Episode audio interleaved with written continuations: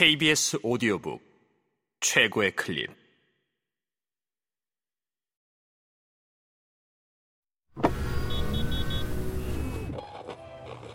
KBS 오디오북.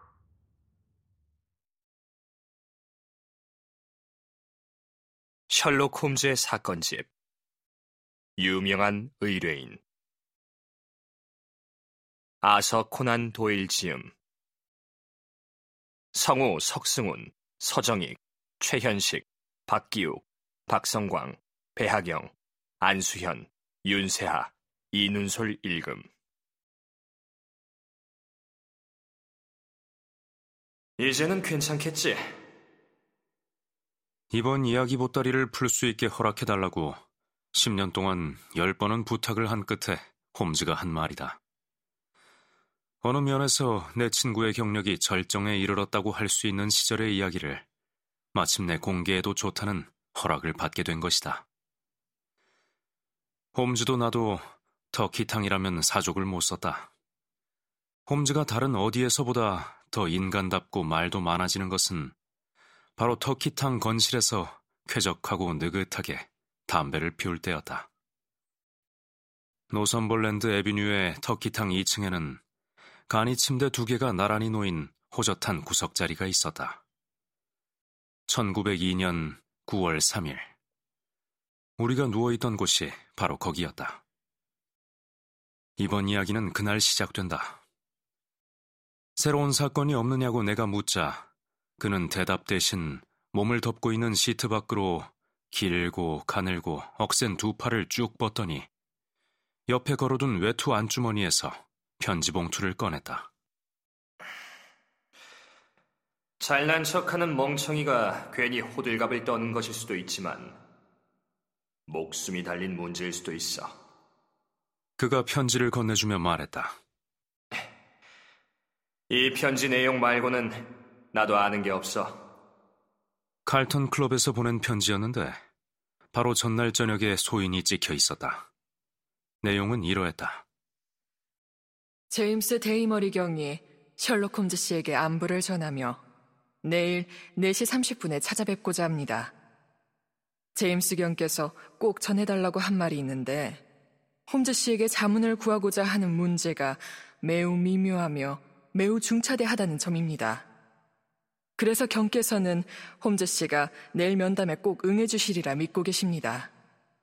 홈즈 씨께서는 부디 칼턴 클럽으로 전화를 넣어 약속을 확인해 주시기 바랍니다. 두 말할 나위 없이 약속 확인을 했지. 내가 편지를 돌려주자 홈즈가 말했다. 데이머리라는 사람에 대해 아는 거 있어? 글쎄, 사교계에서 유명한 사람이라는 것밖에는. 음, 나는 그래도 그보다는 더 많이 알고 있지. 그는 신문에 실릴 수 없는 미묘한 문제를 다루는 사람으로 알려져 있어. 그가 해머퍼드 유언 사건을 맡아 조지 루이스와 협상한 것을 자네도 알고 있을 거야. 그는 세상 물정에 밝은 타고난 수완가야.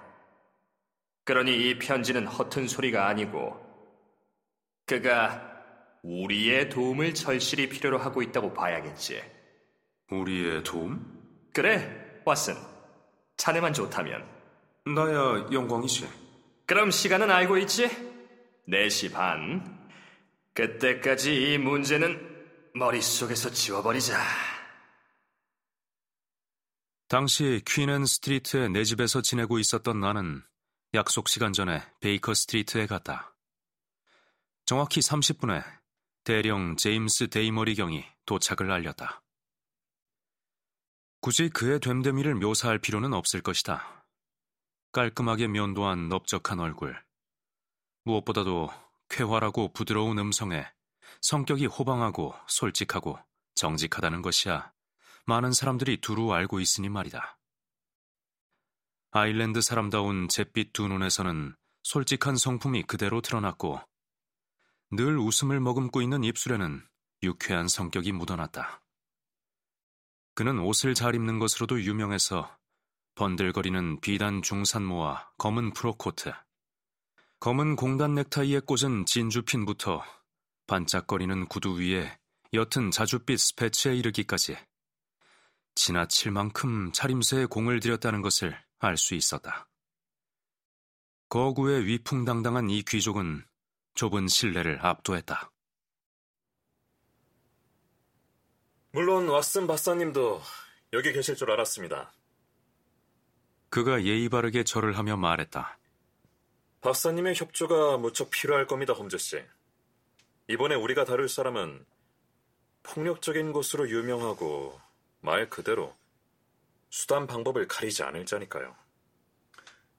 유럽에서 그보다 더 위험한 자는 없을 겁니다. 그런 말을 들을 만한 적을 여러 명 상대해 봤습니다. 홈즈가 웃으며 말했다. 담배는 안 피우시나요? 제가 파이프를 피우는 것은 괜찮겠죠? 당신의 적이 작고한 모리아티 교수, 아니면 살아있는 세바스찬 모런 대령보다 더 위험하다면 기필코 만나보지 않을 수가 없죠. 그의 이름이 뭡니까? 그루너 남작이라고 들어보셨습니까? 오스트리아의 살인자 말입니까? 데이머리 대령이 새끼 염소 가죽 장갑을 낀 두 손을 쳐들며 껄껄 웃었다. 과연 꿰고 계시는군요, 홈즈 씨. 놀랍습니다. 그렇다면 그가 살인자라고 벌써 판단을 내리신 겁니까? 유럽 대륙의 범죄를 속속들이 추적하는 것이 제 일입니다. 프라하를 떠들썩하게 한 사건 기사를 읽은 사람치고 그를 범인이라고 생각지 않을 사람이 누가 있겠습니까? 그가 목숨을 부지한 것은 순전히 형식적인 법적 절차 덕분이죠. 목격자도 수상쩍게 사망해버렸고 말입니다. 그의 아내가 슈플리겐 고개에서 이른바 사고를 당했다는데 실은 그에게 살해를 당한 거라고 나는 확신합니다. 내 두 눈으로 똑똑히 본 것과 다름없이 말입니다. 나는 또 그가 잉글랜드에 왔다는 것도 알고 있었습니다. 그래서 덕분에 조만간 내가 할 일이 생길 거라는 예감이 들었죠. 역시나 그루너 남작이 또 무슨 짓을 벌였나요? 예전에 비극이 다시 문제가 된 것은 아니겠죠? 어, 그보다 더 심각한 일입니다. 죄를 벌하는 것도 중요하지만 사전에 예방하는 것은 더욱 중요하죠. 가슴 섬뜩한 사건을 지켜본다는 것은 참 끔찍한 노릇입니다, 홈즈 씨. 일이 어떻게 전개될지 빤히 아는데도 속수무책으로 그저 눈을 부릅뜨고 잔인한 상황을 지켜보기만 해야 한다는 건 말입니다. 한 인간으로서 그런 처지에 놓여 있는 것보다 더 큰 시련이 어디 있겠습니까? 없겠죠. 그렇다면 홈즈 씨는 내가 대변하고 있는 의뢰인의 처지를 이해하실 겁니다. 당신이 고작 중개인으로 나선 줄은 몰랐군요. 의뢰인이 누굽니까? 아, 홈즈 씨. 부디 그 질문은 거두어 주시기 바랍니다. 나로서는 그분의 성함이 이번 사건에 엮여 들어가지 않도록 하는 것이 매우 중요합니다. 한사코 명예롭고 의롭고자 하는 것이 그분의 뜻입니다만 성함은 밝히기를 바라지 않으십니다. 물론 자문료를 드릴 뿐만 아니라 전적으로 홈즈 씨에게 조사를 맡긴다는 것은 두말의 나이가 없습니다. 꼭 의뢰인의 실명을 밝혀야 하는 것은 아니겠죠? 유감스럽군요. 홈즈가 말했다. 내가 맡은 사건의 한쪽 끝이 아리송한 경우는 많았지만 양쪽 끝이 모두 아리송하니 곤혹스럽습니다. 제임스 경, 이번 사건 의뢰는 거절하겠습니다. 우리의 손님은 몹시 난감한 기색이었다. 울컥한 심정과 실망감으로 그의 큼직하고 민감한 얼굴에 그늘이 졌다.